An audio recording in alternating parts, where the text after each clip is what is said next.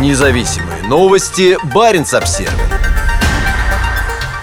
на Енисей доставили 4600 тонн грузов для строительства нефтепровода. Два судна одновременно выгрузили на толстый лед реки Енисей стройматериалы для крупнейшего российского арктического проекта «Восток Ойл». Как сообщает в ГУП «Атомфлот», это был первый случай параллельной разгрузки сразу двух судов на припай. Для этого предприятие, в чем в ведении находятся атомные ледоколы, отправило на место свои мощные суда «Урал» и «Таймыр», которые осуществили проводку сухогрузов «Утренний» и Григорий Шелихов. Харьков. Также был задействован дизель-электрический ледокол «Адмирал Макаров». В общей сложности на лед реки было выгружено 4600 тонн грузов, которые затем по зимникам доставили на соседние стройплощадки. Одна из ключевых частей груза – это трубы для строительства магистрального нефтепровода, по которому нефть с месторождений будет направляться на терминал «Бухта-Север». Также в состав партии вошли вагон-дома и гусеничная техника. Для судов это крайне сложная операция. От капитанов требуется максимальная точность, так как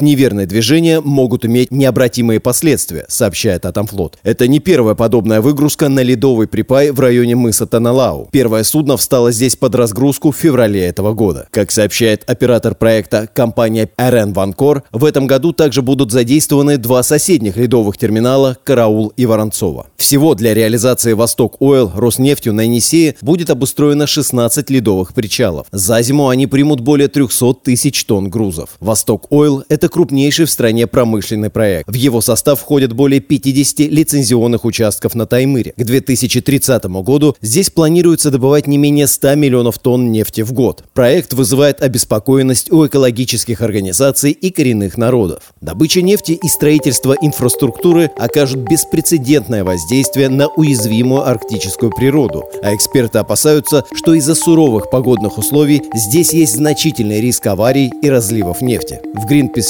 считают, что разливы нефти могут нанести непоправимый ущерб местной окружающей среде.